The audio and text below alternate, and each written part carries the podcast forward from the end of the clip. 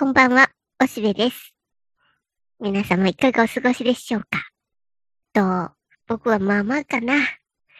ちょっと忙しいけどね。でね、今日はね、ちょっと短めに、いろいろ、こないだラジオで聞いた話から、話を転がして、適当にいろいろ話してみようと思っています。えっとね、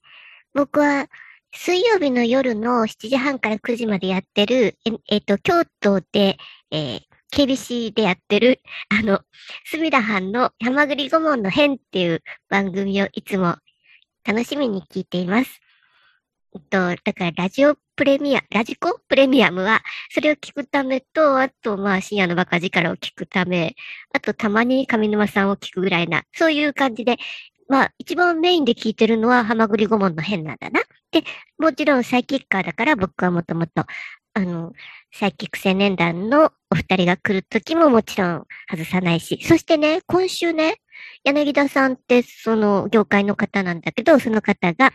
北野誠についての話を深掘りしたんだね。で僕はそれとても興味深くてね、うーん、うん、そのラジコプレミアムで聞いて、それからもう一度、こう、後で聞いたんだけど、ポッドキャストが短くて半分しかなくて大変不満だ。全部、ポッドキャストにしてほしかったなと思ってんだけど。でね、それ、何を話してたかというと、その北野誠っていうタレントがどういうふうに今の場所に来たか、みたいな話で、それはそれでまあ、もちろん関係者は面白かったんだけど、こうやって皆さんに一般的に話す中で、ちょっとね、面白いところをお話しするとね、その、北野誠って人はベラベラベラベラ何でも喋れるわけ、ずーっと喋っていられるんだね。で、サイキック青年団っていうのもその竹内さんっていう人とずーっと喋ってて、そのおしゃべりが面白かったんだけど、それをその柳田さんが解説として、その、下宿喋りやって言ったんだな。で、その、昔は下宿でもうなんぼでも喋ってたもんだっていう話をして、僕は膝を打ったね。そうなんだよ。いくらでも喋ってた。だってまあネットもなかったし、うん、テレビだって一応深夜には終わっていたしね。あんまり BS とか、下宿とかではなかったし。で、だから、これでもみんななんか集まってベラベラベラベラずーっと朝まで、昼までっていうぐらいで喋ってた。今から考えると何喋ってたんだろうと思うけど。で、その中で、で、その、誠さんが、うん、そういえばそういう感じだったし、その、もっと大学に行く前までも、要するにネットがなかったから、うんと、例えば日曜日とかに面白い映画をやっていたら、その話を月曜日に、あれ見たかって話して、その見てる者同士が、ものすごく詳しくあれ一体何ていう映画なんだ。何なんだ？どうやら、そのヒッチコックのサイコっていう映画らしいぞって。って、なんかすっごい面白くなかったか？って、一体どこが面白かったんだろう？って、たった一度見ただけなのに、いくらでも喋れたって。だから今だったらいくらでもググって、で、いろいろ詳しい情報も見れるし、なんならそれ配信でいつでも見れるしっていう感じだけども、本当に記憶の中で見ただけのその食い入るように見た、その記憶を一生懸命言葉にして、で、見た友達と喋りまくるっていうことを僕もしてた。僕はね、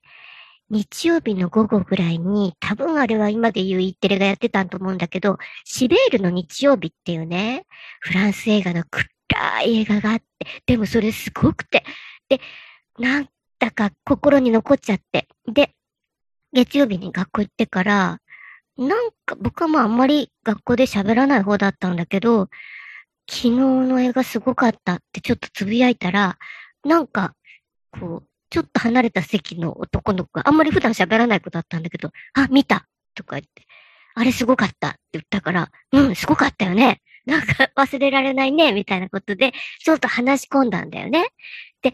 うん、ただ、後にね、あの、それこそ下宿喋りって大学になってから、シベルの日曜日っていう映画であることはまあ分かってたし、それにもう大学になったりすると見てる子とかもいて、もう最後にもう名前なんかないのってやつだねとかで、もう名前なんかないのとかにちょっと流行らしたりしてね。えっと、それに寺山修司がポケットに名言をっていうエッセイ集っていうかな、あの、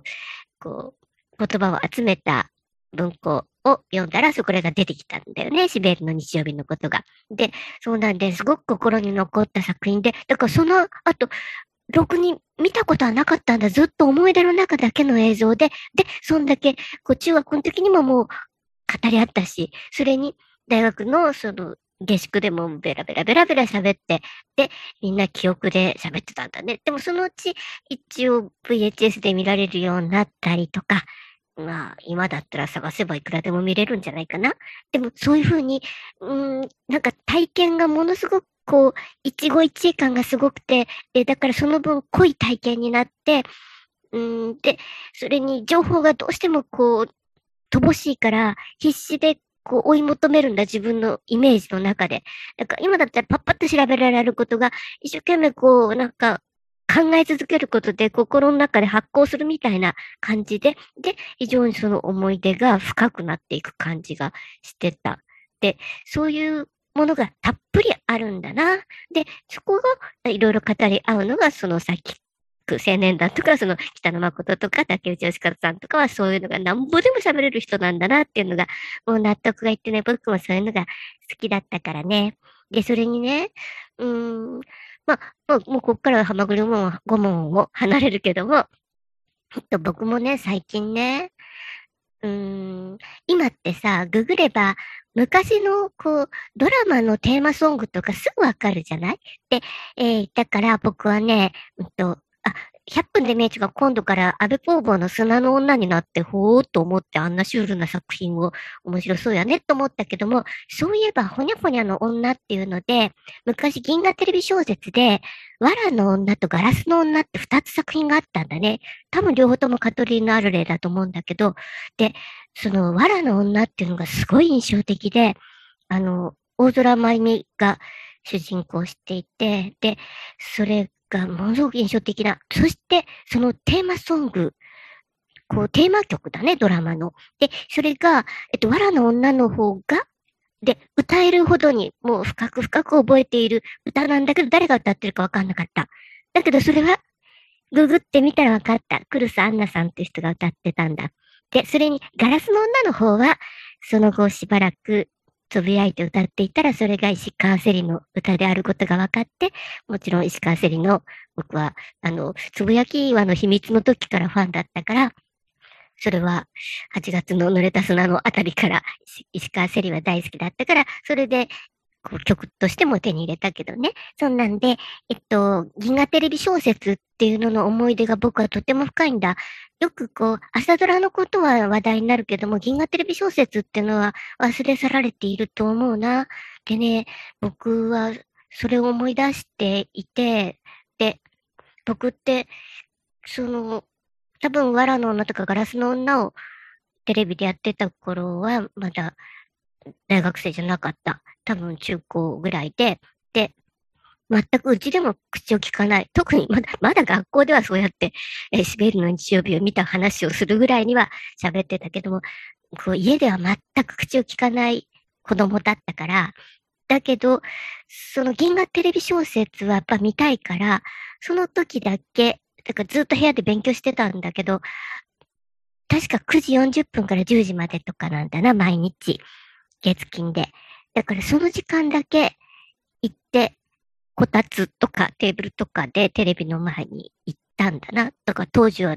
録画とかもないからね。だからこれまた大きいんだよね。あの、浜栗顧問でも言ってた。VHS でこう、録画するようになったのはだいぶ後のことになってからだって。そうだったんだ。録画なんかなかったから、本当に食い入るように見ていた。で、それで、その時だけ、あの、母親がね、見てたんだな。ずっとその銀河テレビ小説を。で、だから、非常に、こう、